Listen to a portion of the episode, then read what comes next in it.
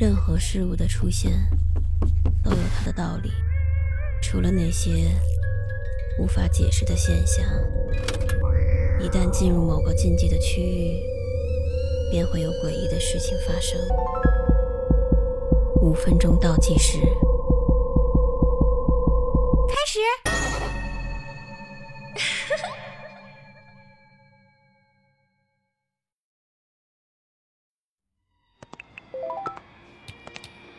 小小，晚上活动，你别忘了啊！刚下班，我就收到了陈旭的消息。几个朋友约了我今晚去爬山，这小子一定是怕我给忘了，所以特意发短信来提醒我。放心，一定到。晚上十点，我准时到达了集合地点。稍作准备，我们一行人便出发了。自从上山开始，除了我们几个，一路上我们一个人都没有遇到。但是到了半山腰，突然路边出现了一排灯火通明的小民房，很多人聚在一起说说笑笑，看起来像是一个大型聚会。我们骑着摩托车从民房旁边呼啸而过，只留下帅气的背影，让他们羡慕。没过多久，我们就抵达了山顶。我看了一下表，十点四十五。这个时间从山顶向下望去，简直是漂亮极了。我们几个人有说有笑。过了一会儿，大约。在十一点五十五的时候，我们便收拾东西，准备回去了。我们骑上摩托车，按照上山的路原路返回。一向从不晕车的我，却突然感觉头特别的晕，而且还一阵阵的恶心，浑身有一种说不出的难受。终于，我们回到了山脚下。我却总感觉有哪儿不对劲，于是便询问他们：“哎，我记得刚刚咱们是沿上山的路下来的吧？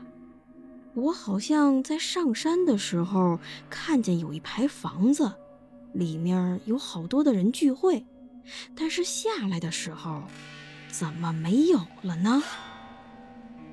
大家被我这句话。吓了一跳，相互看了一眼。有个朋友安慰我说：“肯定是我想多了，没准儿就是人家聚会结束了，所以关了灯。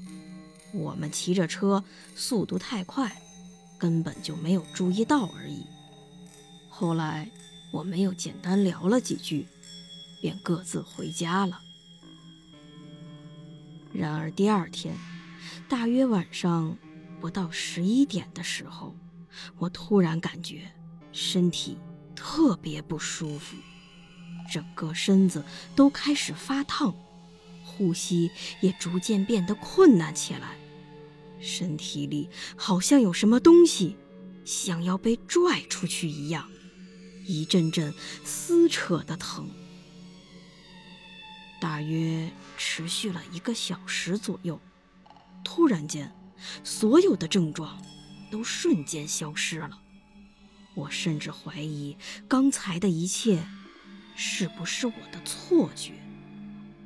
第三天晚上，几乎差不多是同样的时间，我又出现了相同的症状，而且程度比前一天更加剧烈。我忍着剧痛看了一下表。十点四十五，还是差不多一个小时。在十一点五十五分的时候，所有的症状突然消失。这种感觉太诡异了，身体瞬间产生异样，又瞬间恢复正常。我觉得这事儿没那么简单，于是我就去了医院。